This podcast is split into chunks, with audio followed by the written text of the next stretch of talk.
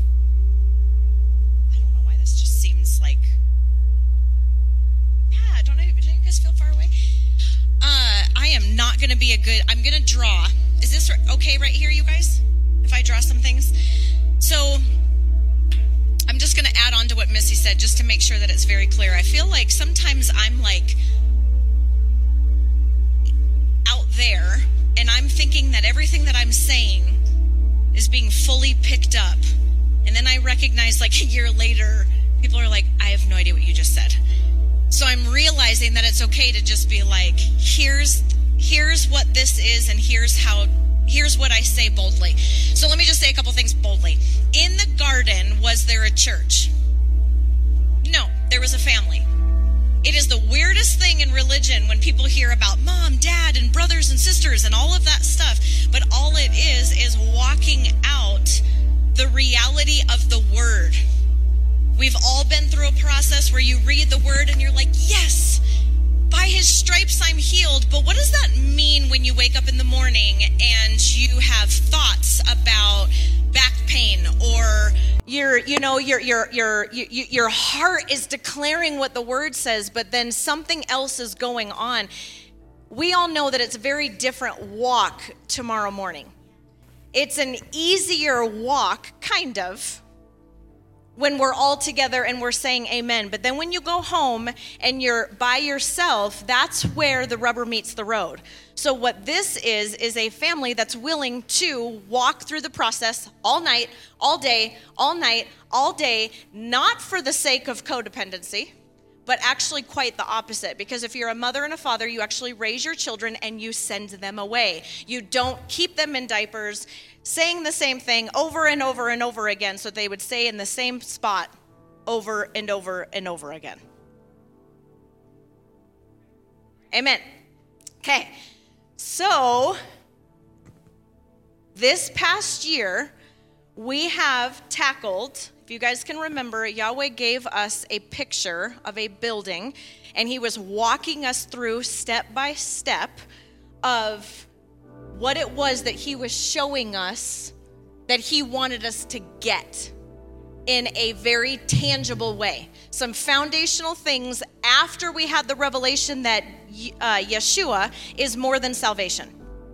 We understand him as salvation. Praise the Lord for that. Without him, we don't have it. But the problem is, is we stay there we stay at baby Jesus, we stay at his life, or we stay at salvation, and we don't grow into maturity when he says that you are going to do greater things than me. And we're seeing because it's the church not walking in that power. Because I believe that the Malachi says that the fathers of the hearts of the the hearts of the fathers are going to turn to the sons and the sons of the hearts are going to turn to the fathers and when that happens power will come and so what we've missed is discipleship and we've missed being raised and we've been we've missed being uh, raised into maturity. So what he showed us after we understood that there was more than salvation, he said, "Here are the things I need you to tackle as a family in a real way." You guys all remember the building and the pillars. I'm not going to do a good job drawing, but I'm I'm wanting to do a recap and a review because you guys, it's December what has happened to this past year and where are we going and what have we been through and what happened two weeks ago? I feel like I haven't been in this role. It has been longer. I want to say Megan had released, it's been about a month. I want to say it's been a couple months because we did prophetic words over the family last month, but the month before that, we did family dialogue and did our stars. So it's been since October or September since we've released those words and really dug into the of what he's wanting us to get into. So so, here we have the floor, what was below salvation, thinking that we're Greek, Greek mindsets, black and white, all of this, right? That was below. Then we go into the floor. What was that floor called?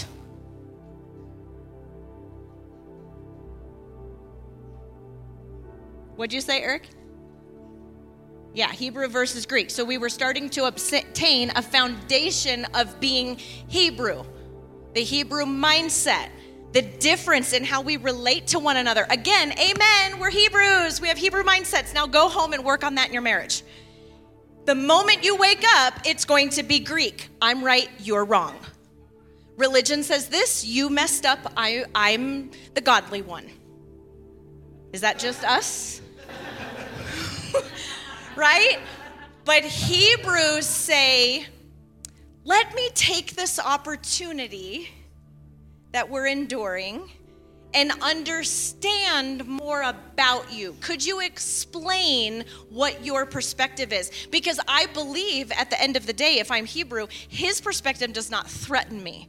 And because we're both right, I just don't have an understanding. Can you walk me through? Because at the end of this opportunity, it's not even about fixing the problem, it's about me walking away knowing Him more. That's a Hebrew mindset. Doesn't that make sense with him? That's why there's division in the church and, and all of we're right, you're wrong, your doctrine, all verses like, who are you? Why are you? all of all of those things, right? So there's the Hebrew mindset. That was our foundation. Then once we had that foundation, I feel like he was like, now that you understand this concept, let's get into some things. So what was the first pillar? All right. Blood versus blood.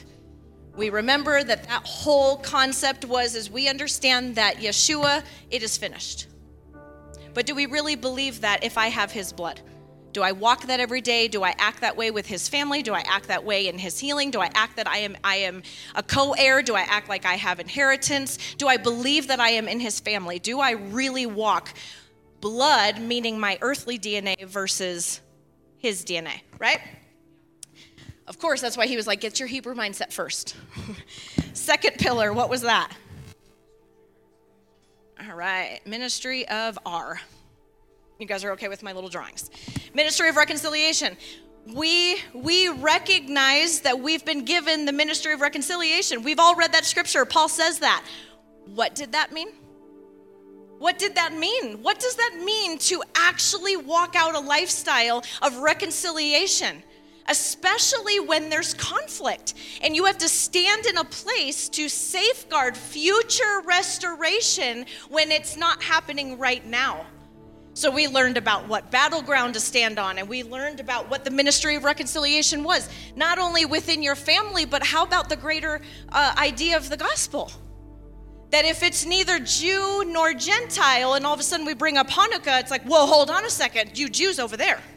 Gentiles do Christmas ministry of reconciliation. How are we going to bring the two houses together if we don't understand? If we're dying on a battlefield, if they better say Merry Christmas instead of Happy Holidays, we're missing the We're, minis- we're missing our ministry just by going to the grocery store. You don't need a platform. You don't need to be a preacher. You don't need to be any hot shot in a business. You just need to go to Walmart and walk out ministry of reconciliation. Amen? Okay. Next pillar. Walking in Him. Oh, look at that. Walking in Him. This was that press of could we walk differently? What if He said walk on water instead of swimming? Cast your net on the other side instead of what you've been doing all night. And we understand all those parables, we understand those stories, but what happens when you actually have to walk it out? And he says, Why don't you try something different? And you're like, I have used this tool my whole life deliverance works. Yes, but what if deliverance just looked different? Does that it's not that it was wrong, but he's adding tools in our toolbox and he's expanding the kingdom within us. We're not expanding if we're still operating in old tools. Jacob, if you're building something, tell me this is true or not. If you have an opportunity to build something in your home, the greatest joy is that you get to go get another tool. Yeah? It's man, it's it's it's a it's it's a new it's a new project. I need a new tool. What if I told you you need to tackle that new project, but I need you to use the sawzall that you bought five years ago, 10 years ago, and you just got to make it work. Maybe you could get by. Doesn't that sound like the church? I'm just getting by. But if he gives you something new, you can tackle what you've been given to build something with greater accuracy. Technology's changed. There's been greater revelation with the people who provide those things. The stores changed, the things have changed. And it's like, whoa, I mean, babies now? If I. Yeah, totally. Get you excited? Yeah. Gives you purpose. You're like holding on to this new. But why is that not threatening? But if I say, I want you to meditate, no, we speak in tongues. Or no, we do this. And what if I said, what about this? And you're like, but but when you're building something, you get excited about a new tool. But then in in in in with him, it's like anything new, it's like, I don't know about that. If I said uh, he didn't heal anyone the same, ever. So what if I said, okay, this new healing technique that Yahweh's been telling us about, like you have to like spit in the mud. And all of you guys are like, what? Right? But that's what he did. People were like, what? You don't do that on Sabbath? right? There was just questions of that doesn't make any sense. So, so walking in him is we're gonna walk different. Okay, next last one. Yada. Yada is this beautiful word that is the word know in English. So then we started to tap into some language that we didn't know was going to be coming later on. That when it says Adam knew Eve and they bore a son, you got to dig and be like, so he just knew her? Like he just knew of her? He just looked at her? No, he knew her.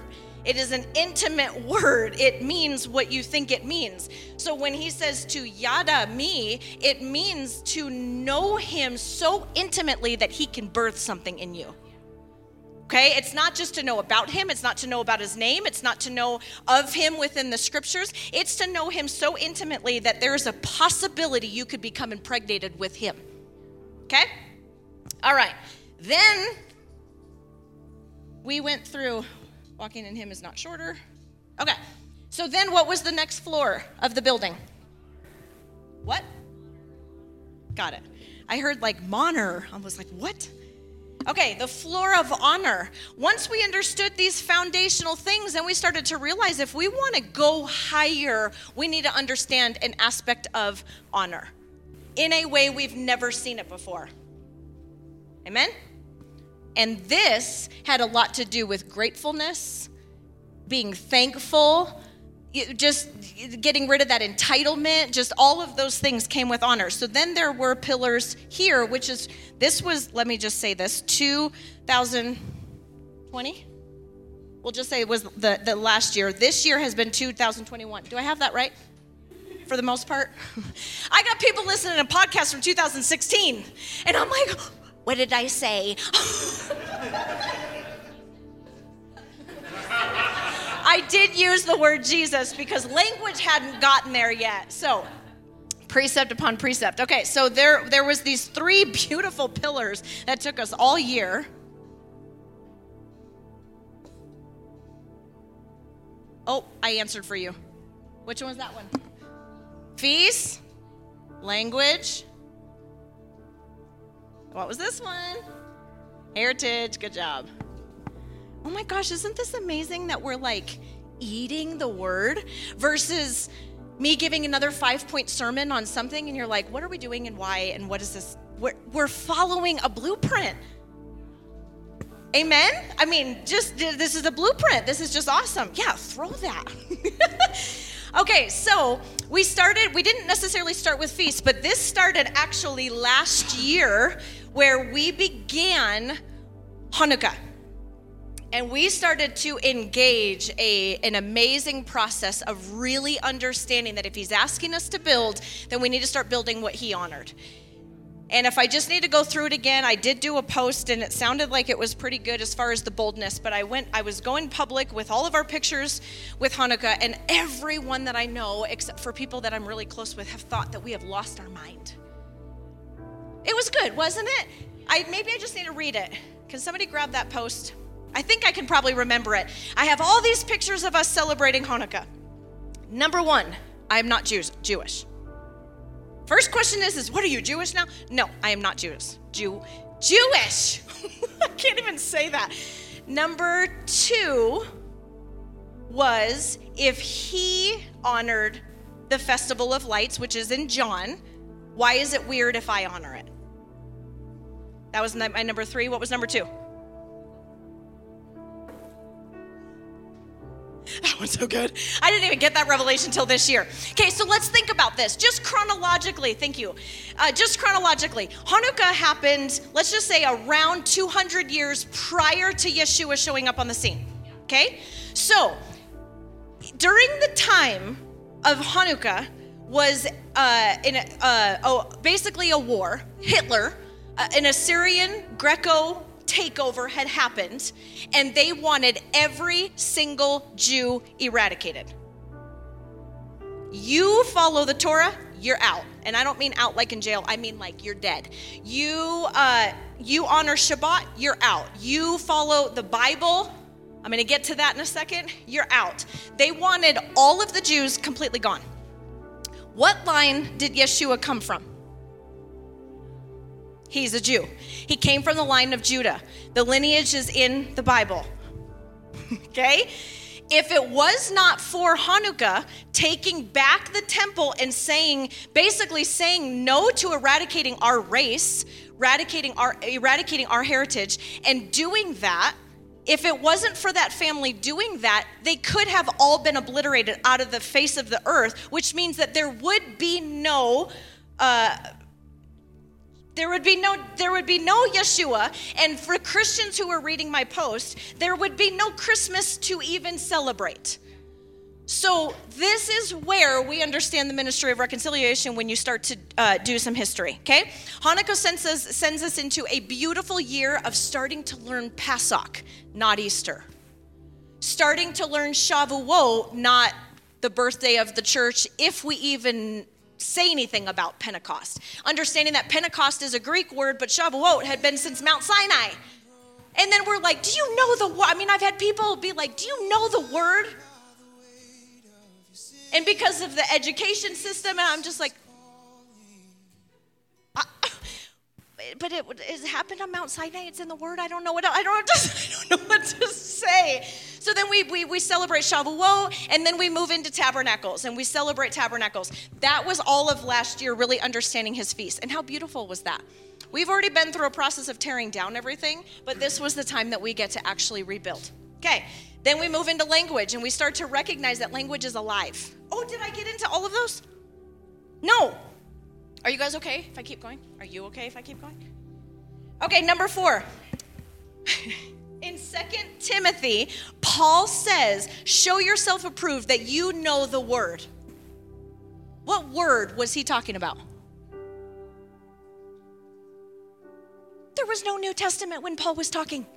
So, for all of the people that say Jesus came on the scene, therefore the Old Testament is nothing, null and void, we don't need to do anything with the Old Testament. Number one, is he coming back? If that's the case. And number two, what was Paul talking about? Show yourself approved. And yet, I've been a Christian for all my whole life. I don't know nothing about the Torah because I thought it was done away with. Okay. So, and then the last one was oh, that was the last one. If we've been so indoctrinated that it is finished, that Jesus finished it, which he did finish it in access. We have access, but his story is not finished, or why else are we here? So, the issue with, well, he came and just finished it all, then that means you can't believe he's coming back. That means it's so, okay. Makes sense? So that's what started that whole process. Then we get into language. We start to recognize our language is alive. We can create. So let's make sure our head and our heart is aligned. Because if my head says one thing and my heart says another, I am a house divided and it will not stand. That's why we've gone through as a, as, as a church declaring and decreeing, declaring and decreeing, and then not seeing results. But that's because your head is saying one thing and your heart is believing and feeling another. And we started to expand on how it's okay that He created our emotions and being able to walk through things. Language. Then we moved from language and began to use our language and pour it out over the family. Okay? That's where we start to say, is my language lined up with what we honor Our stars started to come out, our destinies started to come out, and then we moved forward into that. Okay, what is the next floor? So, all of that to say, we're done with this floor. You guys know we're not really done, done, but we are done in the sense of right now. So, what's the next floor called? Do you guys remember what I had released? All right. Engage, and all I saw was one pillar up here, and I still don't know what that pillar is. But we are on the floor of engagement. So this brings me to the father of the house. Where we are is we are about to engage on another foundational floor where we are going to learn to really. When I say engage, do you guys understand what that means? I hope that was rhetorical. I'm like, daughter? Um, Okay, here, here, here's a great here's a great way to explain it. I got someone a Hanukkah gift uh, who was asking me a lot of questions about it, and one of the gifts that I had gotten her was wine. And you guys heard Missy say to engage with that. What were we engaging with, Josh? That's right. She said that. I was like, Josh, Joshua. okay. Um, I got her a bottle of wine. I said, "Here's what I want you to do." And she probably she doesn't this isn't normal necessarily on how I talk with her. But I told her, I said, I saw that bo- that bottle prophetically.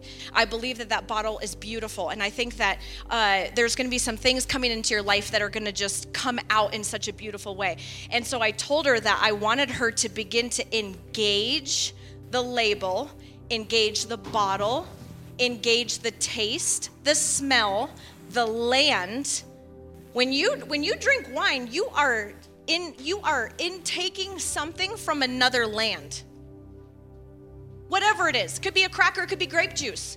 When you really get into like a really good grape juice and you're and you're shopping and you're not just getting the 99 cent stuff at walmart and you're really engaging in really good like organic grape juice you'll begin to learn where the grapes came from what land it came from, what family was harvesting it. I mean, and you start to engage these things. You're engaging with history, you're engaged. So when I say engage, I mean experience. Engage it. It's kind of like when you get engaged. The purpose of an engagement is for me to fully embrace that this is for life. We're not, um, uh, I, am trying to think of a, another example, but engage would be a full, fully, fully experiencing his life, his background, his family, getting to know him, and I'm engaging it, meaning I'm aware. I'm not like, yeah, yeah. Why'd you laugh? I thought you were laughing at my level of awareness. Uh, but I mean, where you're, you know, when you talk to somebody, you can just tell a difference when they're like fully engaged, and then you're usually it's me, you're talking to me, and I'm like, mm-hmm, yeah, yeah, sounds good, yep. I'm working on it. I'm working on being present. I'm working on rest. I'm working on being fully aware and engaged. It's a fully embracing everything that's going on. So when we step onto this beautiful thing that you erased, when we're stepping on that floor of engagement, that means that what's coming is it's going to be a full experience. What we felt for right now for this teaching night is that in order to understand the ability to engage, there are some foundational things that he's going to remind us about so that we can fully engage. Couple things prophetically, and then I'm going to hand it over. We're in the night season of the Hebraic calendar. We're literally in the middle of the night right now. So here's the thing Yahweh said that we were going to learn as a family how to solidify our identity within the family. That's why we did the stars. That's why we did the prophetic pouring out, because he's wanting to solidify us as a family. Here's why. And this got pretty crazy when I said this. And I remember I said, I think I'm speaking out of turn. This that we built. Oh, is it on the back? Oh, no, you're fine. You guys remember the picture. That was all spiritual. That was spiritual awareness, knowledge. Uh, that was all spiritual. What happens when we actually have to build that on earth? Thinking of, of an example, your star. You have something on your star, and it's time to build it in the day season. It's time to wake up, it's time to build it. It, what's going to happen is, is we are going to have to be solid in who we are in this family to be able to build that literally. You guys understand what I mean by literally? Not like we're going to build a castle. but like um I'm trying to think of an example of what would happen in the day.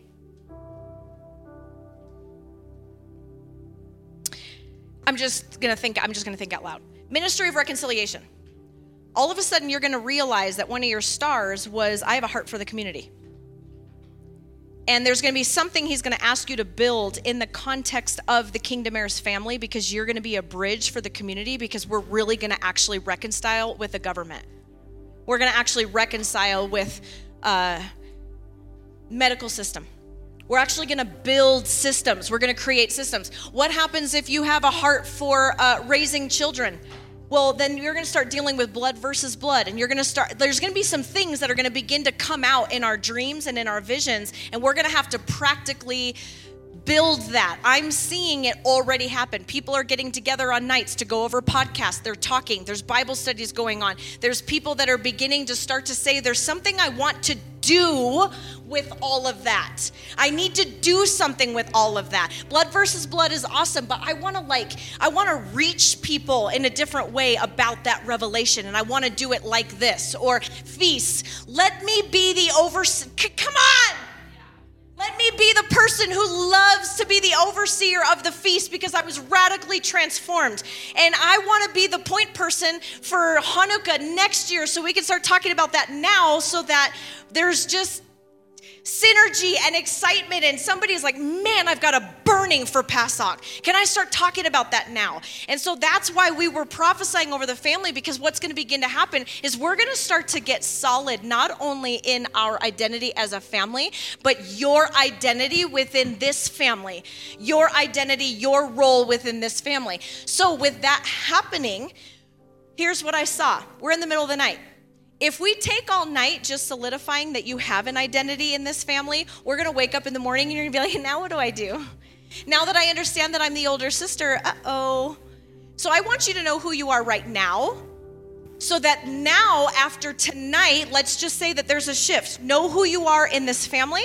As the next part of the night season and the sun starts to rise, you're getting strategy on how to walk out that role. Because I don't want us to wake up and be like, yes, I'm the brother. Or yes, I'm the I'm the I'm the I'm the feast guy.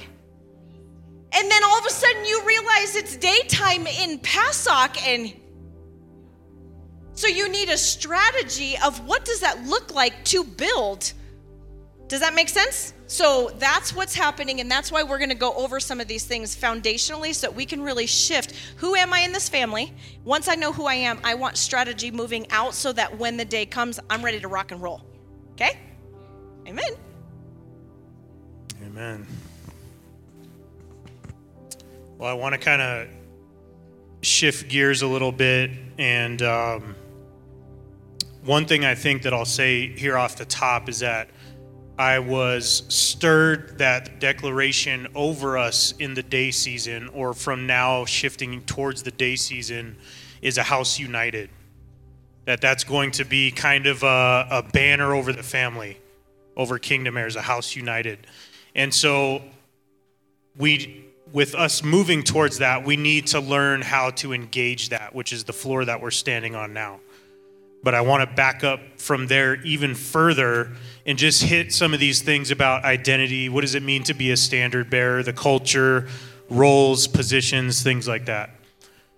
Um, and a lot of what I'm saying is kind of behind what it means to be a standard bearer in general. Okay? Um, and I think it's kind of funny. One of the things that I, that I just actually from talking with Yvonne um, before service is one thing she she commented on was I feel like my gifting is expanding. I don't know if she used the word expanding, but in this environment, it's kind of like it's flowing. And one of the things that is difficult about this family, of being a part of this family, one of the things that's challenging is that it's a permissive spiritual environment, which means you're, you're, nobody is controlling you, nobody is uh, telling you what to do out of a controlling spirit, right? It's a permissive environment for your gift to flow. And this is part of the reason why people don't like it. I'm going to break it down for you and you can see this in our culture right now. Is freedom and liberty is challenging, right? Because then you have a level of responsibility that you didn't have when you were in bondage. Okay? And the way that people will get around that sometimes is they will manufacture victimhood. So they can remain in a place that they don't have to pick up the burden of that responsibility of freedom. Does that make sense? You can see it in our culture now, and I'll speak on behalf of not that I am the the representative for the black community, but I can speak on behalf of it that responsibility of freedom is hard, and there's a lot of manufacturing of, of uh, ongoing slavery and bondage. Because freedom is challenging, right? It's easier to sit in a place where somebody says, do this, don't do that, do this. right? Whereas if you're in a spiritually permissive environment, the burden is on you to, to, to live out and walk out that freedom and that liberty. Does that make sense? So, in this house, one of the things that I, that I felt led to speak this morning is that there's no, there's no hierarchy in this place, right? We have, uh, and we have elder brothers, people who have walked out a, uh, specifically a two year process of discipleship, and they are walking out in elder brother spirit. But in this house, nobody's arrived, right? Nobody's arrived. Okay? If somebody, if we point somebody out and say, this person is an elder, that person, that doesn't mean that person has arrived. Okay? Just because we're the, the stewards over the house doesn't mean we've arrived. Okay? Nobody nobody is is controlling or telling anybody what to do or what not to do. Now, is there submission? Yes. Is there uh, people put in positions? Yes. Is there honor with all that? Yes. But nobody has arrived. Okay? And I and I just want to say that because I want to I want to extend an invitation and I want to be careful about how I say this. Criticism is criticism and accountability is welcomed, and I'm going to welcome that on behalf of the elders and on our, uh, and towards us. Right? Criticism and accountability, we welcome that, given that it's not coming out of a place of victimhood. Right? It's also coming out of a place of relationship. Right? And it's constructive. Okay, I'm, i want to be really careful how I say that because I'm not just inviting people to say, well, you suck at this and you did this wrong, right? And then leave okay? Because in a family, right, when there's accountability, there's there's guardianship under submission. Pe- nobody has arrived, okay? Which means you constantly have to be pursuing. You constantly have to be hungry. And when you partner that with a spiritually permissive environment, then you, whatever your role is, nobody's here to tell you what that is right? And I'm just talking generally speaking, the DNA of kingdom heirs. When you have a, a, a flock as a shepherd, you know your flock. There's things because uh, Yahweh has given us a mother and a father's heart. There's things that we can see about the flock, right? But it doesn't mean we're here to tell you what to do and what not to do. If you extend an invitation into a, a discipleship relationship, there will be discipleship, there will be discipline, there will be those kind of things, right? Amen. We're called to be disciples, we're called to make disciples, so we have to do that. Right. People have given that permission, but at the end of the day, when you're talking about roles and positions, there's a, a spirit of liberty here. So that means that it's ultimately up to Jason what you know that that seeking and that pursuit of what he's supposed to do you can't you can no longer when you're freed from bondage sit back and just be told what to do.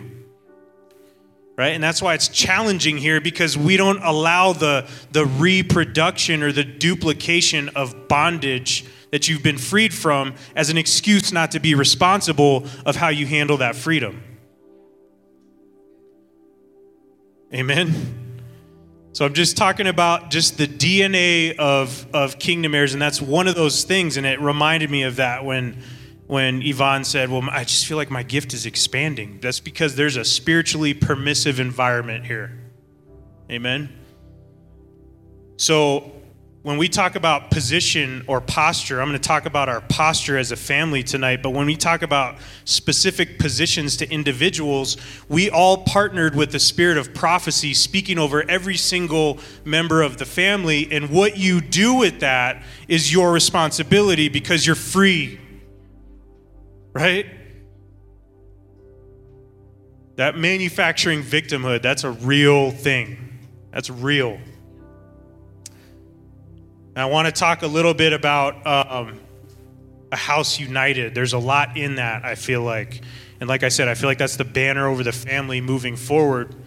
Um, how would you guys? I'm going to ask you some questions, and I'm not, my goal isn't really to find out what your answer is. My goal is to provoke you by asking these questions and cause some uh, reconciling, some provocation uh, and it's a simple question, but what, how would you examine or assess somebody's level of unity? Just whatever you guys think, throw it out. How would you assess if somebody is united with whatever? Connection, consistency. What else? What'd you say? Standard language? How do they talk? All right, this is all good. This is all good. If uh, here's a here's a coin right here. It's a unity coin. Everything we're saying is on this side. I want you guys, if you have your word with you, I want you to go to uh, Matthew 10:34. Does anybody know that scripture off the top of their head? Yeshua says, Do not think that I came to bring peace on the earth. I do not come to bring peace, but a sword.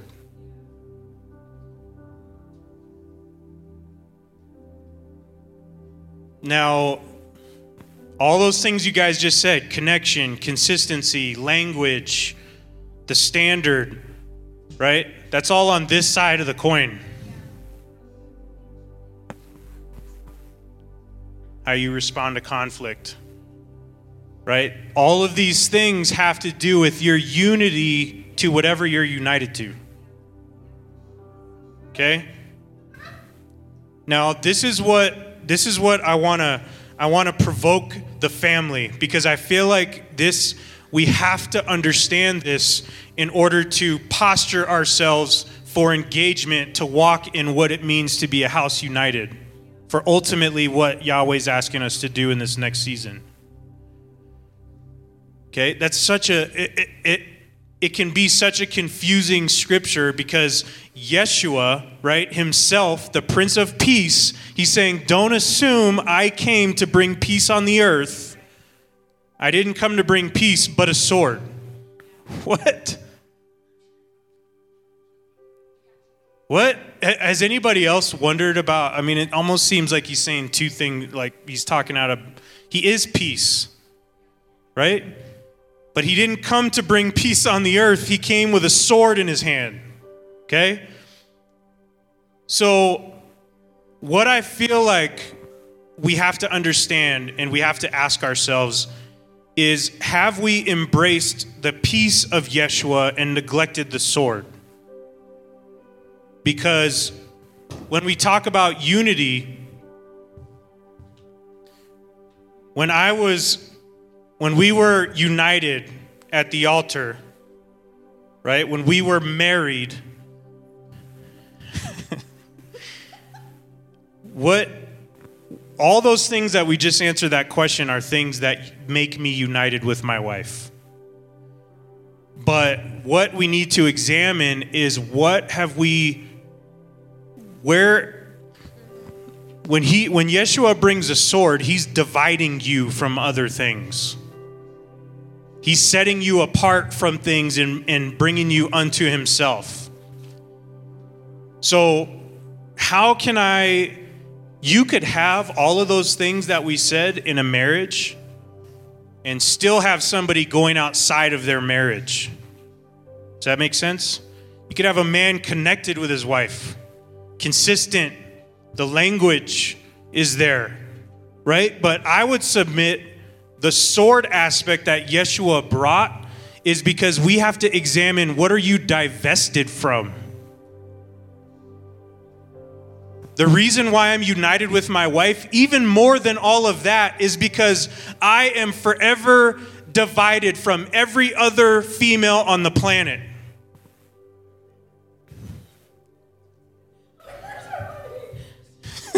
yeah, yeah. Right? You can be in unity, but Yeshua didn't come to bring peace, he brought a sword. So he's he's after in that I believe his heart in that scripture is what have you divided yourself from? What have you divested yourself from? We can scream unity with Yeshua all day. But he's right he's there with a sword. What people can say, you know, syncretist things like, well, we can do, uh, somebody just mixed Christmas and Hanukkah. They mix the two words.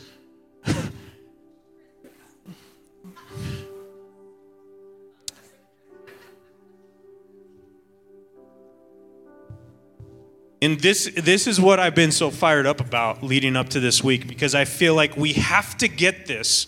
When you talk about a house united, I'm not just talking about everybody here is in unity, right? We come, we all love each other, we're all of one accord, you know, we're we're we're getting there. That, I feel like that's a that's a we're in a healthy place, okay? Not that we've arrived, obviously.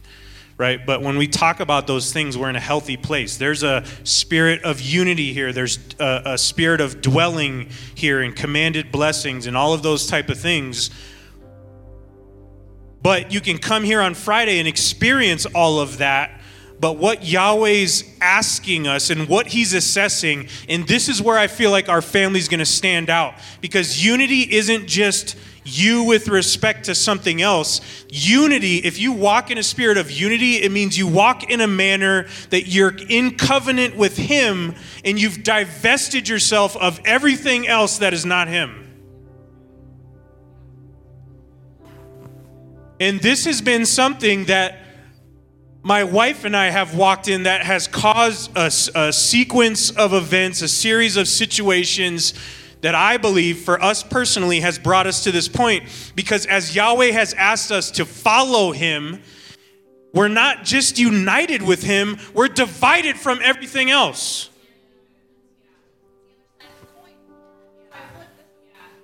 Turn me on.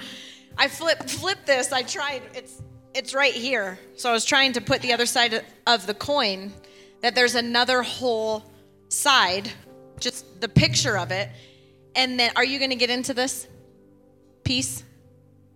Go ahead. Go ahead. So he is peace. Do you guys know the definition of peace? Okay, what is it? Okay. Shalom actually is Thank you. Shalom is actually, uh, shalom is much deeper than peace, but yes. But the definition of peace is displace chaos. So if he is peace, he's definitely bringing a level of peace, but he's coming to displace the chaos in our lives, which most of the time gets. Uh, uh, described as, well, you're not the peacemaker. Well, I was only called to be a peacemaker with things that I'm in covenant with him on this side, but that doesn't mean that he's not going to take out that chaos. And we're getting things confused because we're saying, oh, well, no, we should just be united, which just means united. And now we don't understand the concept of, uh, what, what's the, that was a good word, divergence?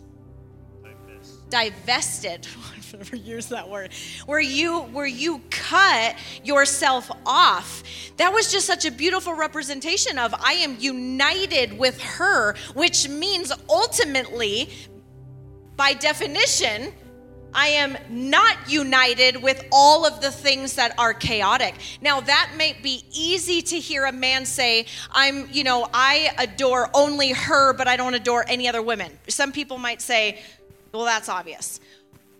But there's a lot more that you may have to, to uh, divest. it's not just that, but it could be when you say, I adore you and I have eyes for only you. And he goes, Yeah, but what do you think about that? Uh, I don't want to call any of you out because I don't want to call myself out. You know what I mean? Like, what are the things that can get in the way? What about that thing that you're just, you know, uh, what? Work, laundry, my to-do list. Okay, here I'll, I'll I'll call myself out. So when I'm so when I'm called to adore you and like.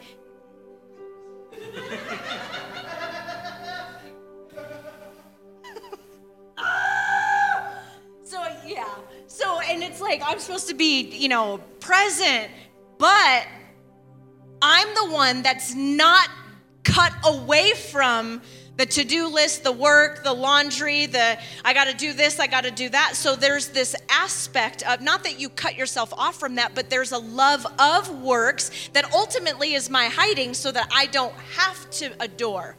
That's what he's getting at. It doesn't mean that the laundry is bad, but if you're using laundry to escape something else, we've got a problem.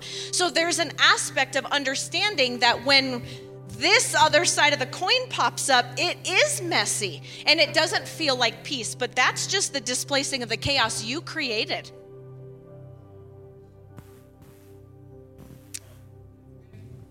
If you look at Matthew chapter 10, right? Because we're we're all familiar. We may not know the scripture, the the number, the address, or whatever, but we're familiar with that scripture. I didn't come to bring peace. I came to bring a sword. We're familiar with that. Divest.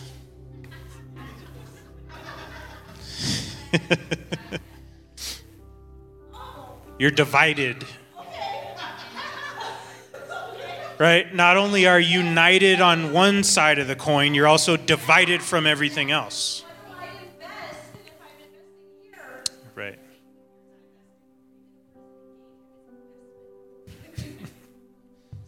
And I was going to talk about engagement too. If you look at Matthew 10, the two verses before that, there's something very important.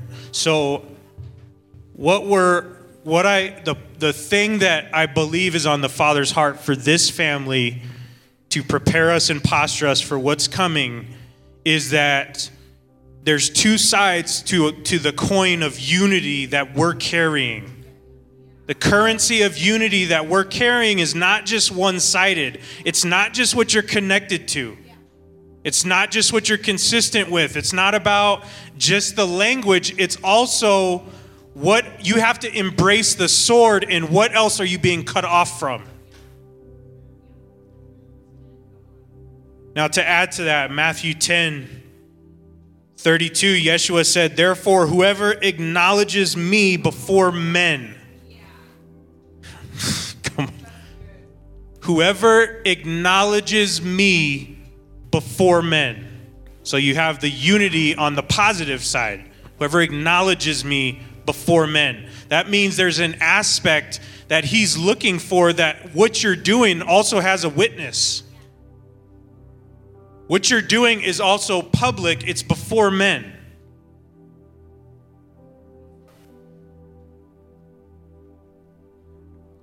And in verse 33, he said, But whoever denies me before men. So there's an aspect, you can see the two sides of the coin there's acknowledgement and denial, and there's a witness on both sides.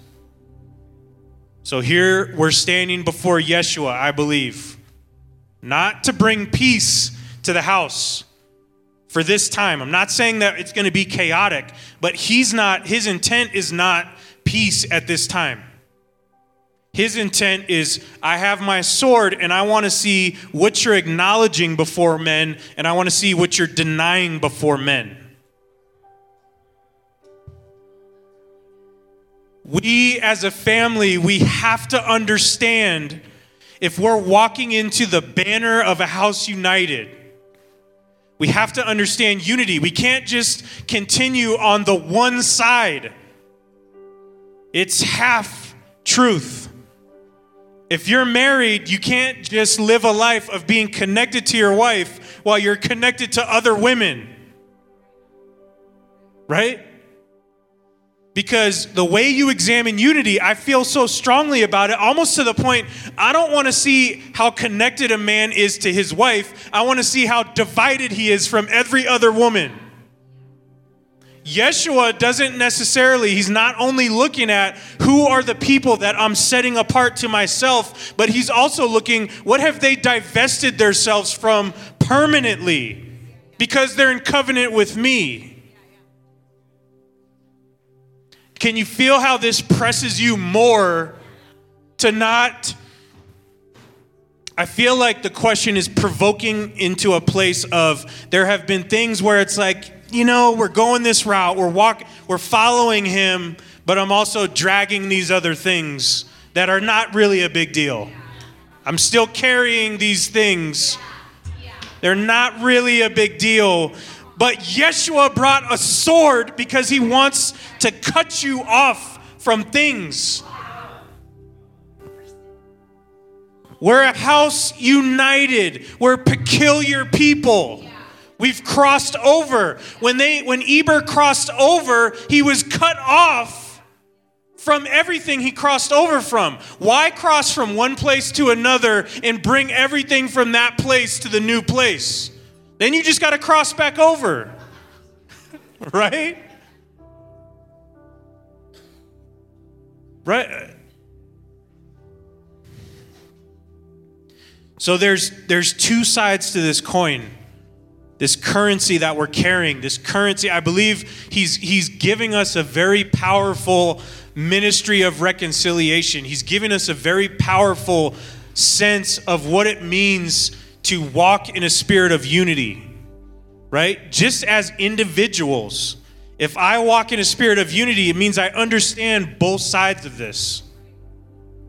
It means that I understand when He asks me to follow Him or cross over into a certain place, or He gives me a new revelation, a greater understanding of something, I have to divest myself from the old understanding. If he gives me a new level of understanding, now I understand something about the Maccabees and the hammer that they were and the protection of the flame. I understand certain things about the appointed times, the feasts, and how we're supposed to govern over those things. I personally, as, as the father of the house, okay, I personally understand that there's certain things that now I'm understanding that requires me to cut myself off from my old understanding in some way, shape, or form. Right? When I got married in covenant, when I engaged in unity with my wife, I crossed over from a place of being able to connect to whatever female to now it's only her, and I can no longer connect to any other female in the same way, the yada way. Right? This new relationship, this new covenant engagement requires me to discontinue something else. This is, I, I, we see this a lot where somebody will get a new revelation. Yahweh will give them a grasp on something, and they'll grasp it, and they'll, they'll still be holding on to the old, the old understanding. Right? One of the ways, one of the things that I will do in asking you questions or presenting information, one of these standards of the house is that once you understand that, once a truth is presented to you, you can't go back to the old way of operating.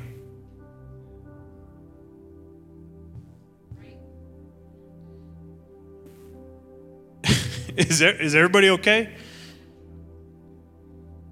Uh, like, I'm trying to provoke you. I, am really. And you know what?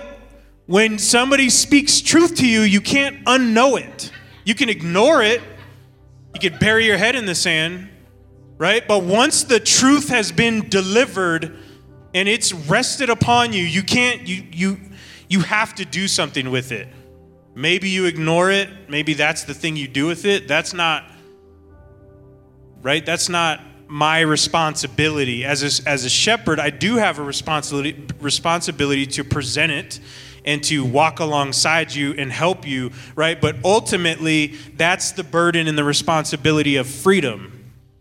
When there's a spirit of freedom in the house the truth is presented and the burden is on you what you do with that but what I'm telling you is that Yeshua is standing before us, prepared to take us to a very impactful place that I believe is rarely seen in the Western church, if not not seen.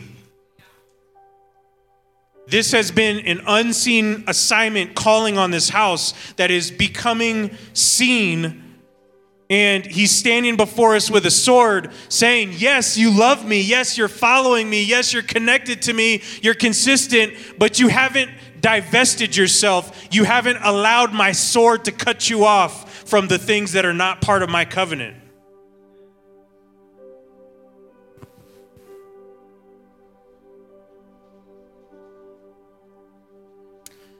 She said, Mark 3 25, if a house is divided against itself, that house will not be able to stand. Right? That's talking about division in the house. But it's interesting that you you can have a house divided because you haven't divided yourself from other things outside the house.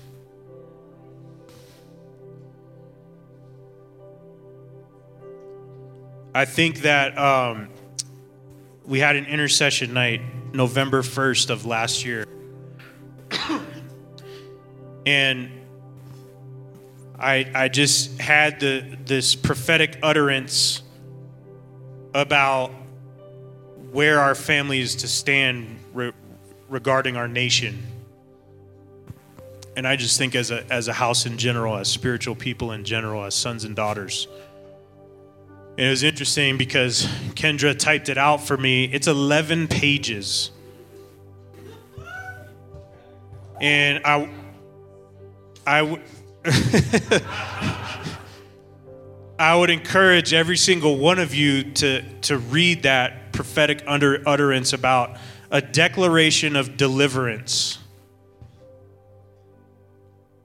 Right? When our country was founded, it was because it was divided from another country.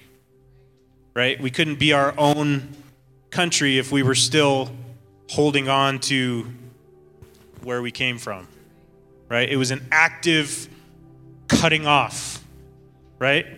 It wasn't about peace, it was about a sword. And I would encourage all of you guys to read that because I believe as we begin to carry this banner of a house united and we understand what engagement means, it's going to posture us to really walk in this prophetic word and what Yahweh spoke that night, November 1st, 2020. Um, and it's interesting because when she was inspired that the floor we're standing on is engagement, that's what happens prior to covenant, right? Yahweh's given us grace to understand now is a time of engagement. Okay? It's a time frame, it's a grace period for you to decide are you yes, you obviously want unity with Him, but are you going to divest yourself from, from all these other things that are not Him? Which means we have to understand the Word to know what is not Him. No longer, nobody in this house has the luxury of just hearing something and just accepting it on its face because somebody said it.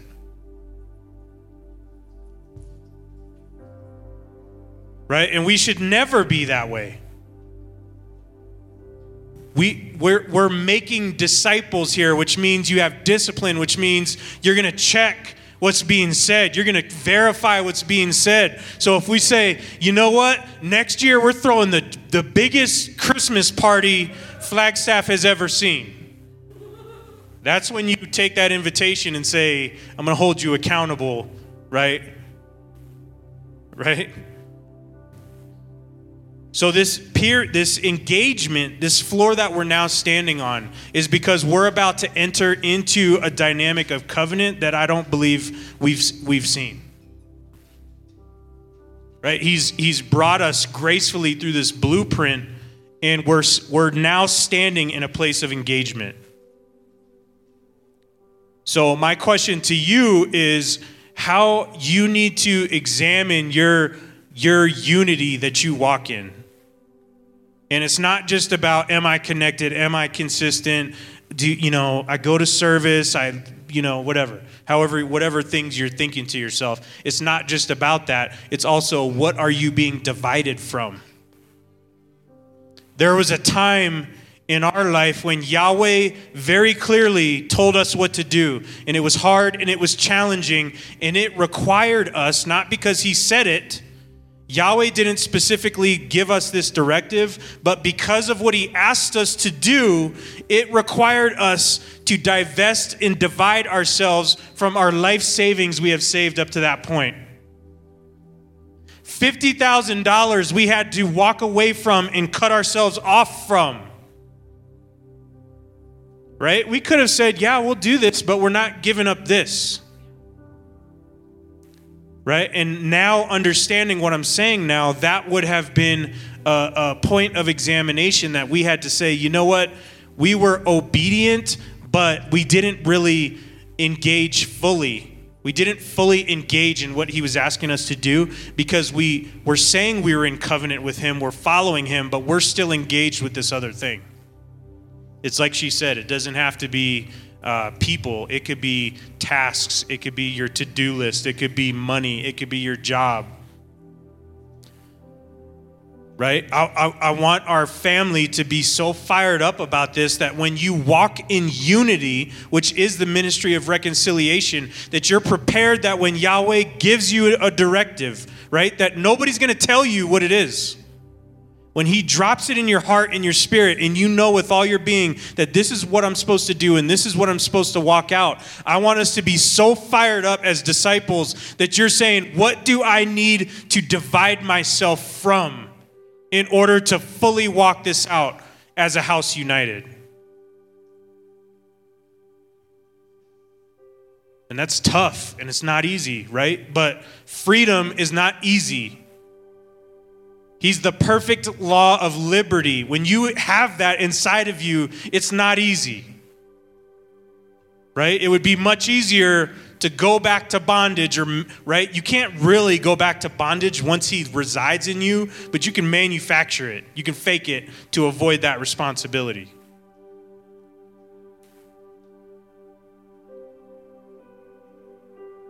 So this is really what he laid on my heart. And when we talk about identity, being standard bearers, you know, the culture, so many of these things are wrapped up in what I'm saying right now. And we, when we talk about bearing that standard, I don't really know how to define that. I don't. I, I mean, I feel like it's a self-evident thing. How do you uphold a standard of walking in unity?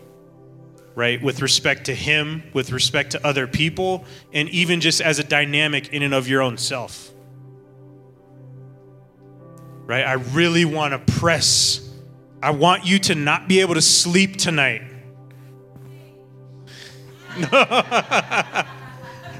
you know what I mean when I say that. Get I want you to rest, but I want this to really I want you to examine am I walking this way?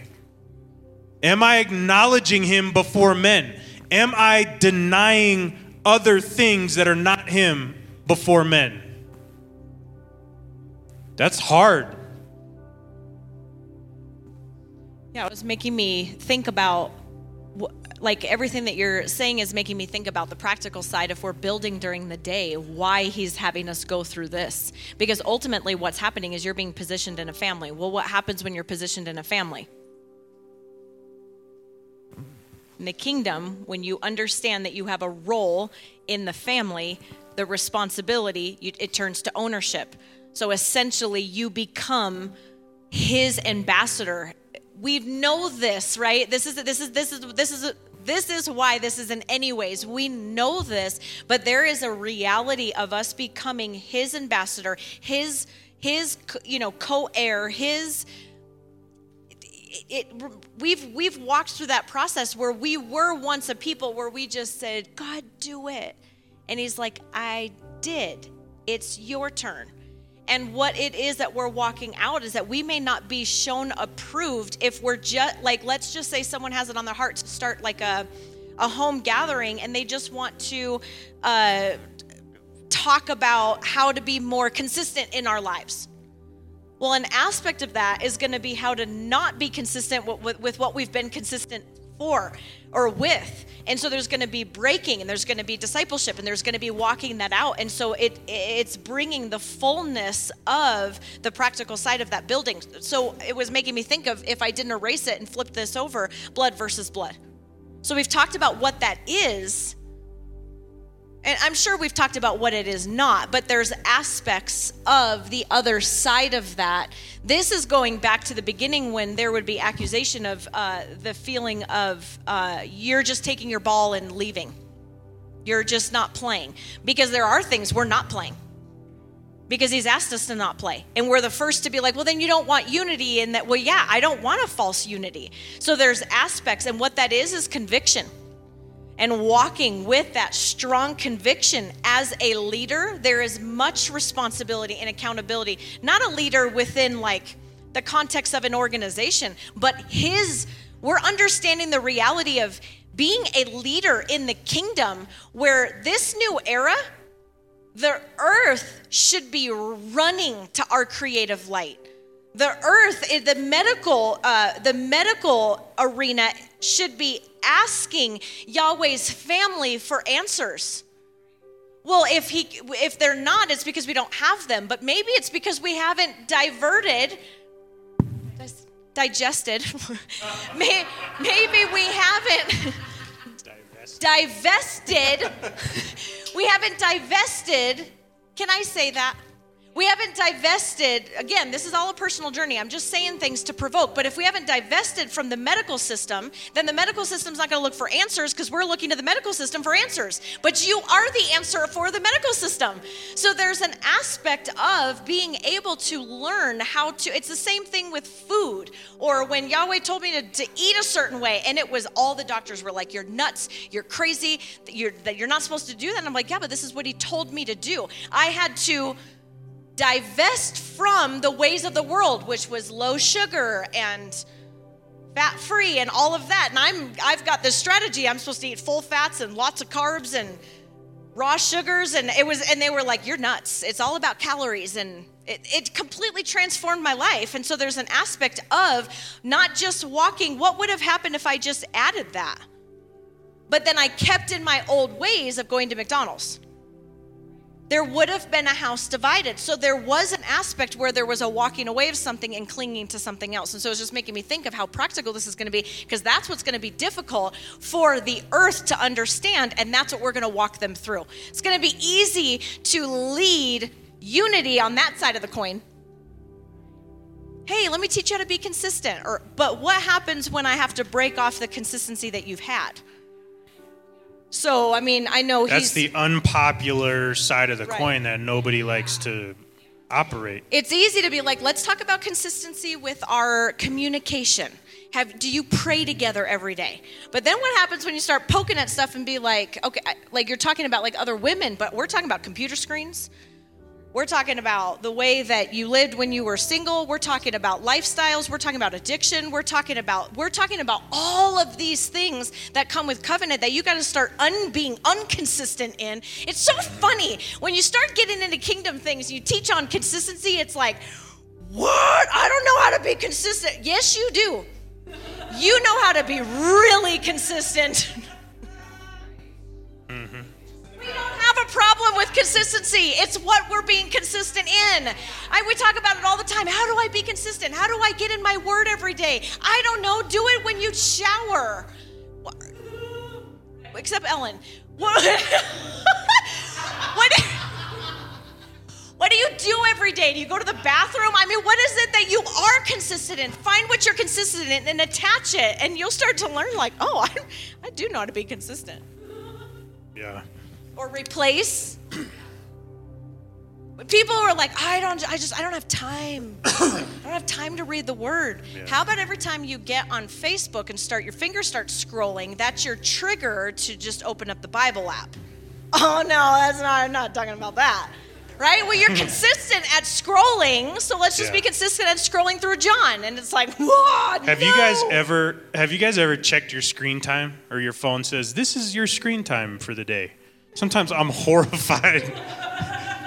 like it'll be like you averaged 10 hours this week and I'm like how how? It's just so normal.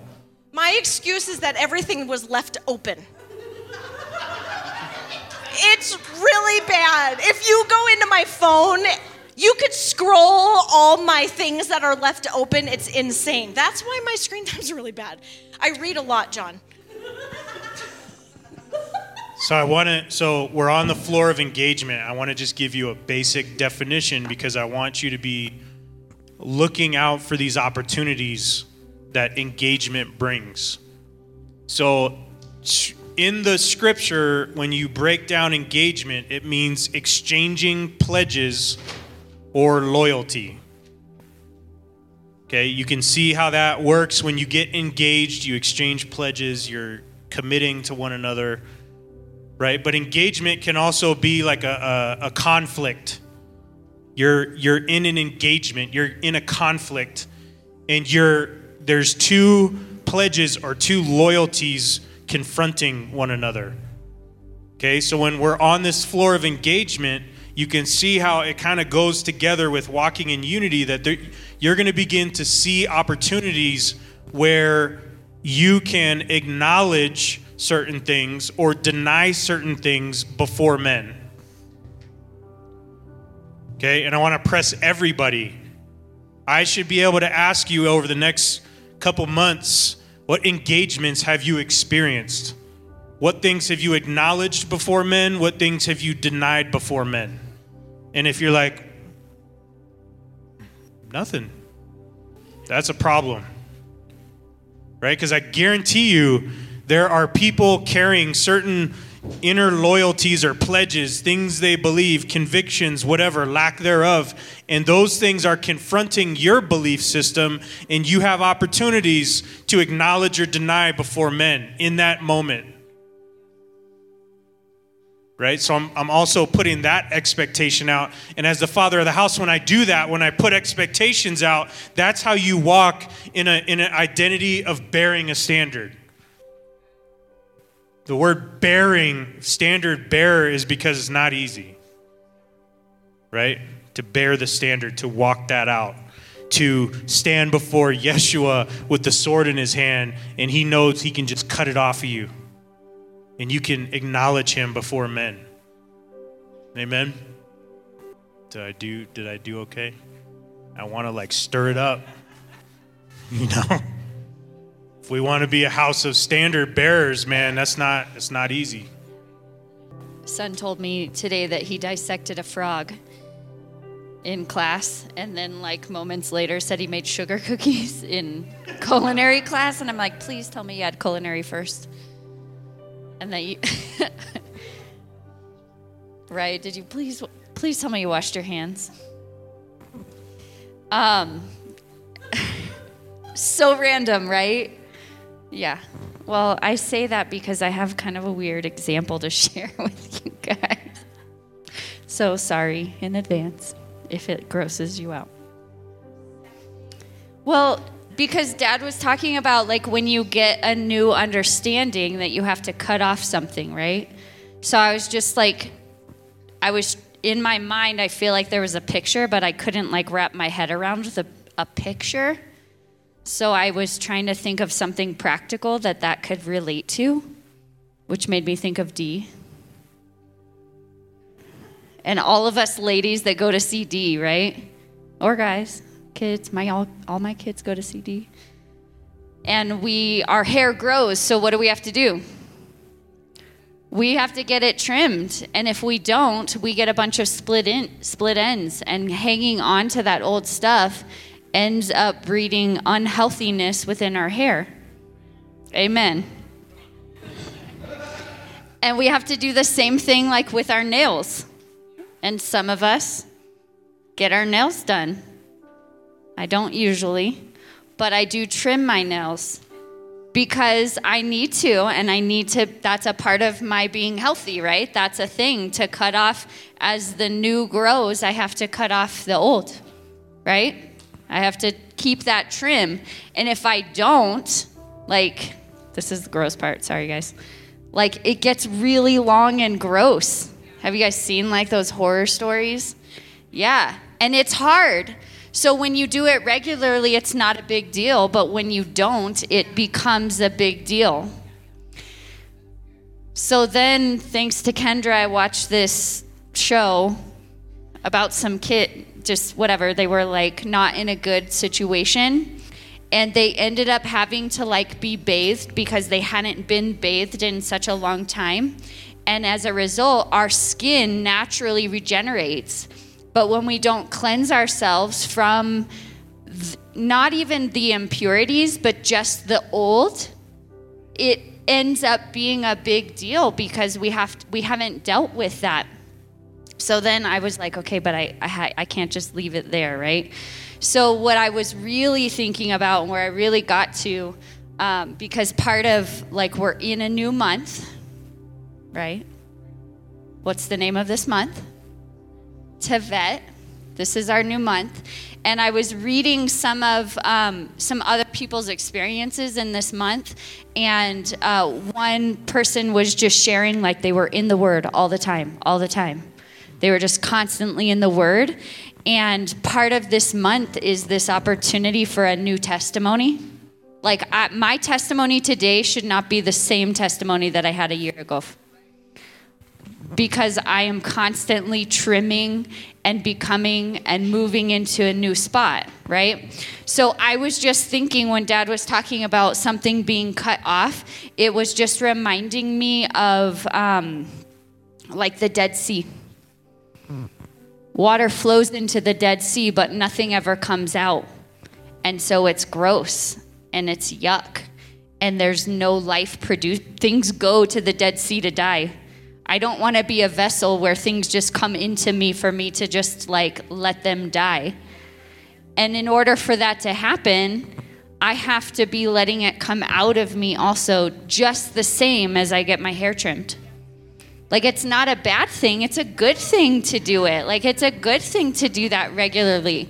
I shouldn't just once a year be sharing a testimony. It should be a constant moving opportunity, just like flowing water that is fresh and flows and has things coming in and going out. And even though even though impurities come in, it is moving so fast that those things get washed away. So th- those were just some of the connections that I was seeing. And I know I'm like, well, but in the winter, it's like the water gets frozen over, right? But really, underneath the ice is still moving and rushing water. So even though we're in this winter season, we're still in this season where water is supplying and water is moving. So I just want to encourage us that we might not see it just like the bulbs might be planted, but we don't see the flower yet. Does that make sense? So it's, it's sometimes hard because it's so dark. So dark. I haven't fully looked into this yet because I was hearing a lot of like laying down of Christmas and all of that is is like the winter solstice. So I got to look into that because I've always like my favorite day of the year has been that year because after that every day gets a little bit longer and it gives me the hope that spring is coming because winter is not my personal favorite. Okay. So, I, those were just a few of the things that I wanted to share because it's all like when we look at the coin, it's what side of it are we looking at? Like, how are we viewing it? There are two sides and there are two parts. Like, if I have sin in my life, I need to remove the sin. But if I just rem- remove the sin, it'll come back unless I replace it with something.